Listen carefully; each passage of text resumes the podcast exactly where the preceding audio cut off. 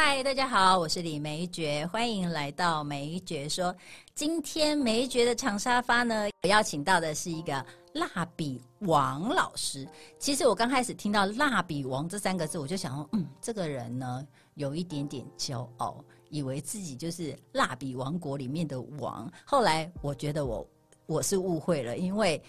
他就是姓王，王建明老师，我们掌声欢迎。Hello，大家好。嗨，老师好。嗯，老师的声音呢，中气十足哈。那今天为什么要请到老师呢？因为梅觉第一次在认识老师的时候，我对于老师有非常的好奇哦。因为画画有太多太多的材料，比如说有什么水彩啦、油彩啦，然后还有什么熏熏画啦，哇，好多。多好多，呃，因为我自己本身我非常喜欢看画，所以会去了解这些素材。但是用这个蜡笔，哎，我觉得蜡笔好像。怎么讲？就是小朋友自己随便画画的材料啊，能够当什么厉害的画材吗？不过我看完老师的画作之后，我发现，哇塞，这个蜡笔真的很了不起耶！所以我忍不住呢，就一定要邀请老师呢到节目中来跟大家分享一下，到底这个蜡笔。为什么可以产生这么多的变化跟这么多的美丽哦？好，那我可以先开始问老师了吧？嗯，好的。好，呃，我想问一下老师，你是什么时候开始接触画画？呃，严格来讲呢，其实我很小的时候我就很喜欢画画，只是因为当时的环境跟那个时代。呃，父母都通常大概不会鼓励小朋友去学画画，因为画画会很穷，穷画家 是这样吗？那个我反正那个时候画画应该是没有什么有有很出息的一个一个一个一个出路出路，嗯，所以家长当然是不会去鼓励小朋友来画画。嗯，那后来老师，你如果是第一份出社会的工作是做什么的？啊，我出社会，严格来讲，我有到一家杂志社去上班，上了两个月。哦，嗯，那也就是做美工的一个工作。哦，那还是跟美术相关嘛？哦，所以你是就是真的很喜欢。是的。哦，好，那你这两个月短短的工作里面，那是什么样的契机让你决定说，哎，那我来画画好了？呃，应该严格来讲没有了哈。嗯，那是因为为了生活，因为我刚刚那个时候退伍，刚刚退伍还找不到工作。是。就但因为我之前在读书的时候，在寒假的时候有去一家美工的那个补习班，嗯，啊，去学了一两个月，所以。稍微懂一些美工的东西啦，嗯，那我也不是本科的啦，哦。那老师是学什么的？我是学市政管理的。哇塞，好远呐！市政管理呀，哇，好。然后，然后当兵回来嘛，就没呃，就要找工作嘛。那想想说，先找一个工作做了再说，然后先找一个我大概可以懂的，然后我就去杂志社去应征。嗯，然后应征呢，当然就有很多什么护心的啦，或者各种美工学校啊，我又不是，是是，但是那个总编很有意思啊。嗯，他就是说，呃，就直接来现场用写几个美工字，画几张插图。嗯，那我就。现场就画一画，哎，他觉得感觉我这个还不错，哎呦，结果就把我给应征了。哎，这蛮特别的，就没有用那些本科的，对，就用了你这个外行的，对，没错。然后，但是更好笑的是，他结果竟然不是叫我画美工，那叫你，结果叫我去做校对。完全是一场误会啊！对，结果做了两个月的校对，我做的哦好无聊哦，嗯，所以我后来我就跟那个总编讲说，是不是可以我帮你画插画，不用钱的？你们杂志社里面不是不是有那个插画吗？嗯嗯嗯，啊，我来我来做这个插画，嗯，啊，然后我就画，所以我就固定每个礼拜画一篇给他。哎，所以所以哎，这这我就比较有一点兴趣了。但是因为他薪水很低啊，就基本工资啊，就外搞嘛。对对对，那个时候只只有六千块。我后来跟他讲说，我我这个做不下去，我跟他找别的理由，然后我就离职了。嗯嗯啊，但是呢，那个杂志是说，嗯，不行，那我们这个插画已经画上去了，那就继续画吧。所以他就我就每个礼拜提供一张给他啊，然后他就又给搞会了啊，好特别哦。嗯，所以这份工作之后，老师就开始接外稿画画了吗？还是中间还有一些变化？当然有一些变化。哦，我这家杂志社没做了，我又去应征另外一家杂志社。哎，你真的应征美工，你真的很奇怪，还是美工 好。结果那家杂志更有意思了，嗯，他竟然没有叫我去做美工，他去叫我做 A E，太好玩了。啊，结果做了一个月，一个业绩也没有。我来想想，不好意思，我就说又辞职了。嗯，然后呢，这同时呢，就开始我就有接一些外稿，在杂志社也认识了一个打字行。打字行又是我的老板娘呢，是我的学姐。她说我可以介绍你来画一些稿子。哦，呃所以我就就在他那个地方接的一些呃画商标啦，画画名片的完稿啦。嗯，然后就从然后就开始就接触一些印刷的一些事物，然后就认识一些印刷的厂商啊，从那种快速印刷啦、名片印刷啦，到后来就是彩色印刷啦。哦，就这样子一路上就认识了很多跟印刷有相关的、跟设计有相关的。哦，然后我就变成开始叫。自由工作室是，的确是自由工作者 哦。那个时候我们的基本工资是六千块钱啊啊，然后我反而我离开的工作职场，变成个人工作室的时候，我发现哎，我不到半个月时间，我可以赚到一万五、两万块，我就觉得哇，这个自由业还反而比上班还好，是，所以我就开始这样子做自由业了。哦，所以你也蛮年轻就开始做自由业了呢？对。哦。啊，但是也没很久。也没很久。对。那我可以知道你开始用蜡笔作画是几岁的时候啊？大概差不多四十岁的时候。哦，那也很晚的呢。是。啊。因为这中间我是开摄影公司。哇。嗯商业摄影。老师也太多才了吧？所以老师也喜欢摄影。呃，严格来讲，当然是一定要有喜欢才能去做。嗯嗯嗯。哎，不过这个家长就会跟你反对了，就是说你要努力去喜欢你做的事，不是去做你喜欢的事哦。呃，不过很重要的就是说，你喜欢的事情，然后又能够变成你的职业的话，那它就是做起来就非常愉快的事情。对，就很完美了嘛，哈。那但是，嗯。可能我觉得老师真的福报很大，很幸福，可以这样子一路做。因为我自己也碰到很多的朋友，很多他自己喜欢的是 A，但是他一直在做 B 这件事情，那是因为。B 可以给他一个稳定的收入，那那个 A 就没有办法，他只能偶尔偷偷碰一下，偷偷碰一下，因为他也没有时间。是对，所以我觉得，如果现在在听的家长们，你自己现在正在做你喜欢的事情，然后并且可以这个安家，这个所有的费用都可以支付的话，那真的是有福报跟很幸福的人了。嗯，好，那我们就回来。其实我我觉得我蛮好奇，老师为什么会选择。蜡笔这件事情，嗯，呃，这个事情的话，就大概要讲一些原因缘。可以，可以，可以。我很好奇这件事，因为蜡笔太普通了，你知道吗？就是在我们人生里面，蜡笔就是那个幼儿园小孩玩的东西，是，就是非常普通，一点也不给人家觉得是一种高难度或者是非常特殊的材料。是，嗯，那我就先从说我怎么样开始。用蜡笔来做创作这件事情，好，那就要回归到大概二十几年前哦，嗯，大概我四十岁的时候左右的时间了哦，是，那那个时候，呃，大概好像二零零一年的时候，嗯，那个时候刚好台湾有一个很大的一个台风，叫做纳利台风。啊，是，那次的纳利台风呢，台北市呢几乎有一半的地方。淹水。是的，那我公司刚好就在那个五星街那一带，嗯，然后也淹水，所以我公司就淹掉了。那个时候我是开摄影公司。啊，是，那我是在一楼跟地下室，嗯，啊，那个时候呢，严格来讲，我摄影已经做了二十，将近二十年了，哦，也二十，所以在台北市也还算蛮有一个知名度的一个摄影公司。是，那因为那次淹掉了以后，哇，那真的是很惨。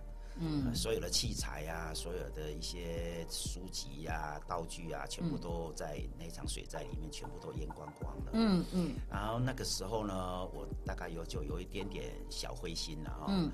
所以我就把公司整理完毕以后，我就搬家了。嗯嗯。然后把公司的员工也大概就解散了，就只剩下我，对，就只剩下我自己一个了。对。然后我就搬到一个比较小一点的一个办公室去。嗯嗯。然后继续在呃营。业了哈，嗯啊，但是我一个人嘛，就不用请很多人，所以我只要负担一个房租就好了。一个月我大概还可以赚个十来万，嗯，就是。自己过还不错，但是空余时间也就慢慢就变增加多了啊。因为我一个人嘛，我也不用说有固定的上班时间啊，或者工作时间，所以我比较自由一点点。嗯，可能假日也可以接啊。对对对对，不像以前说，因为有员工在，你的老板的话就一定要比员工早到。对，要管理。对，要管理。嗯啊，所以。到一年机会的关系，我搬了家，搬到家的呃那个新的办公场所隔壁，它是一家建材行。嗯，那个建材行呢，他刚好他要搬走，好啊，所以呢搬走的时候呢，他就留了一大堆的一个木板。嗯，那些木板当然不是那种完整的，就是那种切的剩的那，啊，角料，对对对对，大大小小的各式各样的那种板材，几几百片呢。嗯。然后就留给我，然后就是说他他不想搬了，就丢给我，然后我就暂时先给他留着。嗯，结果放了一点时间以后，我就想说，这很占地方嘞，他留着无用啊，弃之又可惜。是是。后来就灵机一动，我就想，哎呀，不然拿这个板子拿来雕刻哈，看看有没有浮雕的一个效果。嗯先拿着雕刻来刻，哎，刻起来还蛮不错的。嗯。然后刻完了以后，觉得自己欣赏了几天以后，又觉得不满意了。我说没有色彩，这只有。一些刻的痕迹而已，就想说，那是不是我来给它增加一点点色彩，看看会不会呃表现出来会更漂亮一点啊啊啊！啊，所以我刚开始当然是不会去想到，立刻想到说用蜡笔啦，是我就会先想说，呃，用广告颜料啦，或者用着水彩啦，是是是，但是试一试好像都不怎么样。那突然有一天，我刚好要上班之前，哎，刚好又眼睛一瞥，哎，我儿子。那个 画完丢在那边那个蜡笔已经不再玩了，就在那边那个放在那边一盒，那也是一样。我就想啊，不然拿蜡笔来涂涂看。结果一涂，哇，天哪！它的颜色竟然可以附着在那个板子上面，而且附着的很好。嗯，然后画出来东西又很鲜艳，色彩很饱和。嗯，然后我就想说，哎，好吧，那就开始继续画。然后我就一片一片一片。那然后就开始这样子画，然后我就心里在想的是说，其实我开摄影公司将近二十年的时间，其实最想办的是什么？摄影展。是。然后我之前有到大陆去自助旅行，走了两个月，拍了非常多的一些幻灯片。是。然后也有在各个广告公司做巡回的一个播放。嗯。然后很多作品都是从年轻一直拍到四十岁左右。那累积的非常多，不过也也就是因为在那一场水灾，全部都淹光光了。嗯，哎呀，那你要知道，那个时候摄影其实是还蛮奢侈的一种。是啊，是啊，那个底片什么都好贵哦，冲洗会什么的。对，因为我自己开摄影公司，当然这边成本就低少一点点。对，所以我累积的一个量，想要做这件事情，结果都没做，一个作品就淹掉了。所以我在想说，哎，我用画画的方式。把我以前在台湾到处跑、到处拍照的的那些作品，然后用画的方式去把它表现出来，就用蜡笔再开始画一些很本土的一些台湾的意象，就一片一片一片一片，再开始一直画。啊，就是把你脑中曾有的记忆的画面把它画出来。对啊，那你大概画了多少？我跟你讲，人家不是送我几百片嘛？对，结果就一片一片一直画，一直画，就把它画完。真的画到画到不够了，所以我要去找这个材料，找太厉害哦！所以在这个找这材料跟蜡笔的过程中，你发现了其实可以持续的去发展这个事情吗？那那当然还有一个就是我们做商业摄影哦，其实有一个很厉害的地方，嗯，就是我们要做道具。哎，对，所以道具都要自己做啊，然后铺地板、漆油漆，嗯，然后做门窗、做小做灯、做各式各样的道具，通通都要自己来。啊。所以用这样同样的一个概念，说我在画蜡笔画的时候，我我就会开始想想很多的方法来去，嗯。譬如讲说我我要画鱼对，这件事情好了，简单讲，嗯，那我就会画到菜市场看很多的各式各样的鱼，对，然后用蜡笔画把它表现出来。你蜡笔如果去表现一样东西的话，大概就只有一种模式。嗯但是有各种不同颜色、各种不同的肌理的时候，嗯你就会想办法去克服它。嗯然后所以呢，我就画了几百种的鱼，嗯，每一片每一种鱼都画都画都画。嗯啊在画的当中，你就会发现到，哎，必须要用到不同的方式去把它展现出它的效果出来。嗯那那这时候就开始发挥那个摄影师制作道具的一个精神。哎厉害哎，对对对，然后就就开始就创造出很多一些不同的蜡笔的玩的一个方法。嗯嗯那所以我的模式大概就是这样子，不断的在做尝新的尝试，不断地在克服。所以我会找不同的题材，嗯来做创作。嗯啊，譬如讲说我鱼画完了，我就开始画鸟。嗯，那鸟的话，就是要表现它的羽毛，对很细致的羽毛。这太难了吧？因为蜡笔不是很粗吗？是，对。哦，对啊，所以我就要去想办法去克服这个能够画到很细的羽毛的方式。那所以就找出方法，啊然后就哎变成这样子啊可以表现的一个技巧跟模式出来。哇，嗯这样听起来好梦幻哦。好，但是我知道老师你就是呃设计的都在这个木板上，因为这个木板行的老板给你的，对不对？对木材行老板给你的。那你觉得用木板当做底来画画，跟用纸它的差别是什么啊？嗯，好。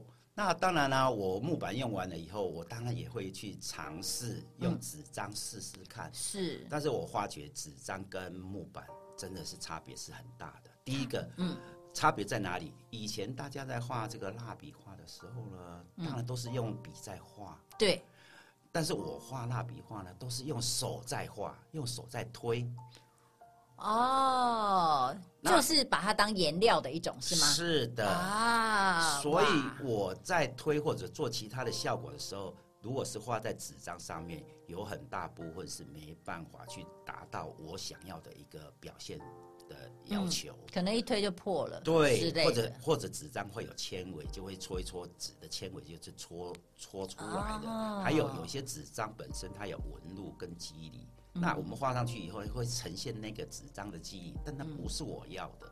那我们我们所有的一些呃画出来的呃的表现的东西，嗯，的机理上面呢，其实是要我们自己去把它创造出来。而嗯不是靠原来的那个纸张的一个肌理，所以我并不需要那样的肌理，所以我那个木板刚刚好，它是平整的，但是我又不能太亮、太滑，太滑的话，蜡笔很难去护着。是的，或者，说要叠色的话，就比较困难一点、啊。这个板子呢，刚刚好都可以，呃，很很密合的这样子，嗯能够达到我们的要求。哦，哇，听起来真的是蛮特别的，因为呃，在木板上作画这件事情，是。好像我们过去都没有这样的经验，尤其是用蜡笔，因为以前水彩的话，可能还有一个什么呃，我们有做什么版画可以印啊，什么水彩，但是在板子上直接用蜡笔画画，其实这个经验真的蛮难得的，几乎是没有是。的。，嗯嗯，所以我这个是在因缘际会之下，所以才产生出来的，并也不是说我自己一开始我就想到要用木板画，呃应该是没有，是因为先有木板。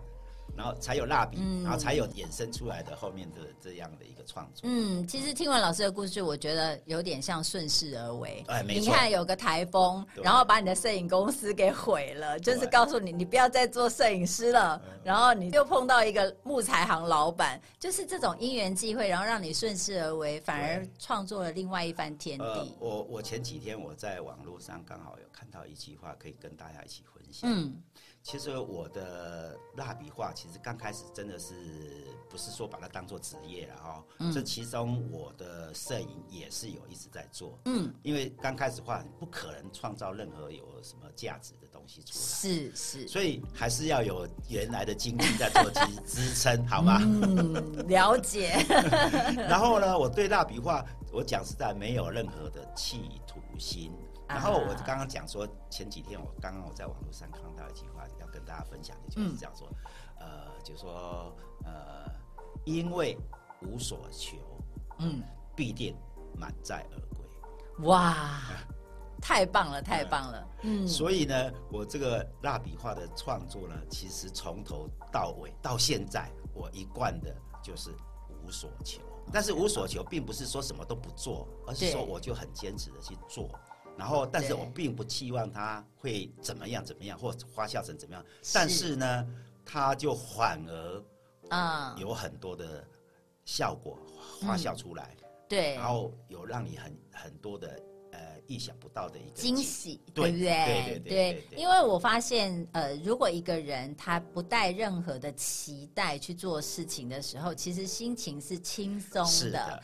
但如果你对于这件事情太有期待，你就会很紧绷，对不对？你会很在意每一个步骤，是不，是要有回报。我这样画会不会大家能够接受呢？哎，用这个紫色会不会喜欢呢？哎，弄黑的，那你这个时候你其实反而不敢下笔。没错。对不对？嗯，好，其实这个呢，我也想要跟家长分享一下。其实我们对于孩子通常都有很多的期待，不管是送去学钢琴啊，送去画画，或者是送去学什么，我们家长都有很多的期待。那你不要说小孩没有感觉，小孩一定有感觉的，因为当他在下笔的时候，你就会说：“哎，怎么这样画？”这样画根本不好看，然后弹琴的时候，哎，没有没有按到哆，没有照节拍器，这样是不对的。其实慢慢慢慢的，事实上对这个东西一不开心，对不对？对。然后第二有压力。对。那事实上越画就会越糟，没错，越谈就越糟。好，所以我我想要问一下老师，如果家里有小朋友很坚持做某种东西，这东西呢，可能就像老师你用的，哎，这个这么普通的蜡笔，你要做一个国际知名的艺术家，你要不要用个什么油彩啊、高级的颜料啊？是，弄个这么普通的蜡笔，这样子不够上。国际台面，但我们家长也会有这样的想法，对于孩子，就是说你一定要练到什么样的程度啊，我们才能够让世界看到。但是孩子他可能不要，他可能就只要一杯水，然后玩水，是哦，然后在桌上画，他就只想要这样。是。那如果是老师的话，你会怎么样给家长呃建议呢？呃，我我觉得呃，很多都是要顺势而为啦。嗯，有很多家长其实他自己的观念，反而是因为他从小受到的一些外在的环境，或者受到外在的教育，是影响到他们自己的一个价值判断。是。那事实上，我们在教化的过程当中，我们很重要的就是要引导小朋友用他自己的想法去。去思考，用他自己的想法去做表现。我们完全不帮他限制，说你小朋友画的好不好，画的对不对，画的像不像？这完全是呃，要让小朋友放开心，嗯，来去画。哦，我我很喜欢举一个例子，嗯，就说我们大人在画东西的时候，都会想要说画的很像，对，画的很具象，对。但是呢，小朋友其实真正他们的创造力不在于要画到像。而是他们会把他们的心里面想的东西，或他们的情感，用绘画的方式去把它表现出来。我举一个简单的例子，譬如想，有一个小朋友，他想要哦有一个摘一个苹果，嗯，那苹果树长得高高的，但小朋友很小，他就摘不到那个苹果。对。但是呢，小朋友他用他的想象，用他的创意，把那个小朋友的手哇变得好长，对，他就摘到苹果了。嗯。啊，如果说依我们大人眼光说，你这小朋友，你画的东西比例不对啊，那人家人手会那么长呢？对，错不行，对，可以，对，你可以改画成他拿一个大竹竿，不要手手那么长，那就错了，那就糟糕了。嗯，你你不指责还好，一指责小朋友马上就收缩了。对，因为就觉得你不懂我，我就不想要杆子，我就想要手高高的。对啊，其实这就是小朋友的一个创意跟他的一个想象空间。嗯，那我们要鼓励的其实就是像这一类的小朋友，要让他去自由发挥、自由发展。嗯，这样才会真的。你看，我们在讲一个世界上很有名的一个艺术家，叫做毕卡索。嗯，毕卡索他曾经讲过一个名言，他说他画了一辈子的画，终身在追求什么？追求他的画。要跟小朋友一样，嗯，是是是，这是他的名言，没错。所以呢，所以你看，一个艺术家，他就是想要能够把他的思考变成小朋友的一个模式。然后去很不受限制的去创造出他的作品出来。嗯，那我自己本身也在做创作，我也是有有有这一份的想法。嗯嗯，他说哪一天我也能够像小朋友无拘无束的去呃画出我们想要，不受任何的限制啊。嗯，因为我们自己的限制太多，因为我自己在教。嗯，所以。不管是色彩啦，或者说形象啦，或各式各样的表现模式啊，其实我在教的当中，很多大人都会说我不会画画。真的，我也是会这样告诉老师的，我不会画画。不会啊，不会画画是重点吗？不是重点啊，就是你不会才来嘛。或者说，谁有谁不会画画？谁都嘛会画画，只是画的像或不像。但是像个不像很重要吗？不重要嘛。画画其实是什么？一种心情跟情感的抒发，嗯，你只要把它画出来，勇敢的画出来，嗯，那画什么都无所谓，只要你敢画，你只要你敢画，我就一定可以把你教会。啊，你如果不敢，这第一步都踏不出来，那就开始就没办法了。哇，太棒了！就是你，你不拿笔，我就没办法了；你手不动，我就没办法了。你只要愿意动，对，我就有本事把你教到，你可以成为一个画画的人。对，呃，不过最后我想要听一下老师，你之前呃在上课的时候，你有讲，其实画画不是在教画画，在教一种学习的态度。对，我想听这一段，你要不要说一下，到底？画画为什么不是学画画，而是学一种学习的态度呢？对，所以其实我现在为什么一直在想做这方面的推广，就是说我们现在目前的正规的一个教育，都把美术课给忽略掉了，都把美术课当然当成就是哦 要补补课的时候，补 补数学啊，补国文啊，啊就把画画课挪掉，来我们来补课，然后再不然呢，那个画画课呢都是弄了一大堆材料包。然后叫你做这个，然后再去上。然后每个都一样，对，做出来都一样。对，我觉得真的是把这些创意都给这个 扼杀扼杀掉了。对。然后事实上呢，我觉得美术教育最重要的重点不在于说要创造每个小朋友变成一个艺术家，嗯，而是让。这个美术的教育，在这个学习的过程中，让小朋友接触到美学的东西，嗯，然后同时呢，透过这样绘画的过程中，教的是让小朋友在呃学习的一个态度上面，嗯，能够得到更多的一个启发，嗯，然后譬如讲说，你譬如讲我们在教这个绘画的时候呢，嗯，其实。我们一定会先引导小朋友，嗯，让他先了解我们这次要画的主题，嗯，然后先去看这些主题，他的观察，先去观察它，嗯嗯，那观察什么呢？对，一个就是观察色彩，一个观察它的纹路，一个观察它的明暗，嗯，然后还有就是观察的它的形状。观察它的结构。是，所以我们会透过这样的方式，先让小朋友仔细的去了解你要创创造的主题，这些很细致细节的东西。那小朋友如果能够用心的去观察、去了解，是，然后透过这样的观察以后呢，然后再开始来做他的那个呃绘画的创作。嗯，那这这样的一个过程当中，它的逻辑性就已经开始就产生了。在画的当中呢，他就有一个很深刻的印象，所以然后在他的这个执执行这个绘画的创作的时候，就会比较有这个相对上就比较简单一点点，嗯，比较不会有挫折感。嗯，我我我们画画其实最怕的就是小朋友的挫折感。是啊，还有就是我们大人不要太给。太给小朋友太多的一个指正，其实有的很多时候小朋友绘画的一个模式呢，嗯，他会用他自己的思考方式、思考模式去做创作，所以没有对不对、错不错、像不像的问题，嗯，只有说小朋友要不要画，他只要有画，任何东西都可以。然后我也同时在讲，我们大人太太过于执着于啊色彩学，嗯，说他这个颜色呃一定要这样，一定要这样。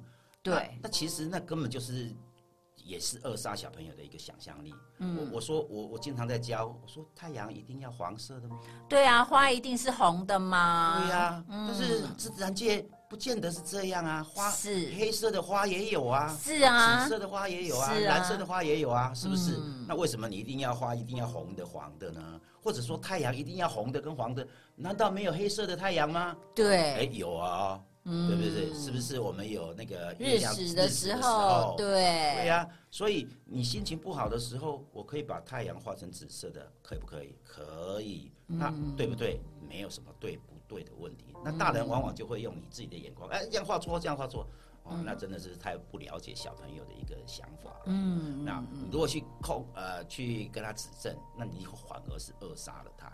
所以我们的教学呢，我们大部分都会是用引导的方式。嗯，呃，不管是在小朋友上面，其实我觉得很多的成年人或者老年人，他们还也是一样。嗯我们就把它呃回归过来看的时候，嗯其实教的方法也不会差很多呢。是哦哎，哦，就就其实大人反而是怎么样？他们都已经把他们那个绘画的因子、那个画画的窗关掉了。对，我觉得对会诶。嗯比如说，我们就会很固着，哎呀，我这样画会被人家笑，哎呀，你怎么画的像小朋友一样？然后越是这样想，你就越不敢下笔，对因为你就会觉得说，哎呦，我画这样好像不行不行，要收好，这样要藏好。对反而没有像小朋友那么大咧咧的，他会对觉得我的作品很棒，除非我们大人打击他，对，对不对？要不然大部分都是被打击的。对，要不然他其实永远会觉得自己画的很是棒。的，没错，应该要鼓励。对，其实经过今天老师的说明啊，我真的觉得美术教育啊，它其实真的不是在教画画。你看哦，呃，老师你刚刚有提到观察对，那就是我们对于身边的人事物那种敏锐的觉察。其实我们现在有很多的小朋友，其实他对于身边的事物是无感的。对，嗯，因为他可能只只焦灼于自己现在要做的事，比如说妈妈说专心读书，旁边的声音不要管，你好好给我读书。是。但是可能旁边的声音是一个很重要的讯息，也许附近发生了什么事，是，对，然后或者是说他常常会觉得说这又不关我的事，那我就不要看了，就变成小朋友他是比较。呃专对他比较封闭，然后比较只顾着自己了。是，对，然后第一个观察，然后第二个刚才有提到分析，比如说光影啊、纹路啊，哇，我觉得这个真的是太棒了。因为其实有的时候我们在带孩子去做观察，我们也很希望小朋友能够去看到，比如说，哎，花它到底哪个地方是在接受阳光，哪个地方在接收土。水对。不对？如果我们可以借由观察再去结合美学，对，就太棒了。是。嗯嗯，所以好像美学也没有那么浪漫，跟好像感觉就是不食人间烟火。因为过去 我们都觉得啊，学画画的人就是艺术家，艺术家好像可以不用吃饭之类的。没有啊，应该要很生活化的。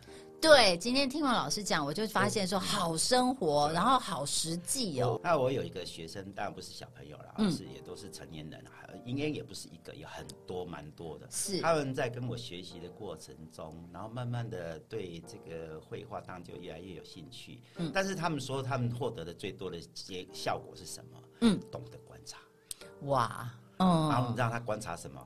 他说：“老师，我真的上你的课以后哈、嗯我同样哦，跟我老公去海边玩的时候，嗯我可以坐在海边，看着云，看着海浪，可以看半个钟头，看一个钟头。嗯啊，看什么？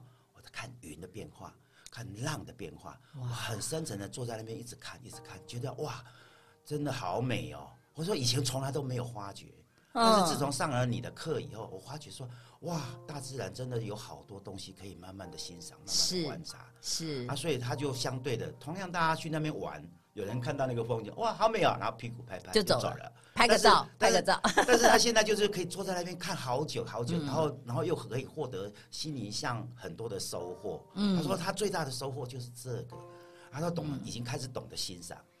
嗯，因为因为懂得观察，所以开始懂得欣赏，所以他们也开始去画廊，因为他看得懂了。对，嗯就是好像可以进入这个领域了哦。对，老师，你刚刚提到的这个例子呢，我就要说一下，就是前一阵子有一个调查，就是因为疫情嘛，对那疫情我们大家是不是都戴口罩对？然后就发现现在的孩子对于人的情绪、人的表情，他是没有观察力的，因为口罩就戴一半了嘛。眼睛了。对对对，然后我刚刚就想到，如果观察的话，也许我们可以让孩子看着照片啊，去观察人的喜怒哀乐、害怕、紧张，然后或者是什么。其实我觉得可以观察人，对，这也是一个我我自己在做幼教的时候，我很希望孩子他是对人有感觉的，他不是对物或者对电脑或者说对电视有感觉，他必须要对人有感觉的，因为人是活的，然后又是有温度的，是，然后有情感的。所以刚刚老师提这个，我就想到说，哎。也许我们可以跟家长说，在家里面很简单的一盒蜡笔，然后或者说一张纸，我们先开始嘛。也许有机会可以上到老师的课的时候，我们再来用这个比较专业的。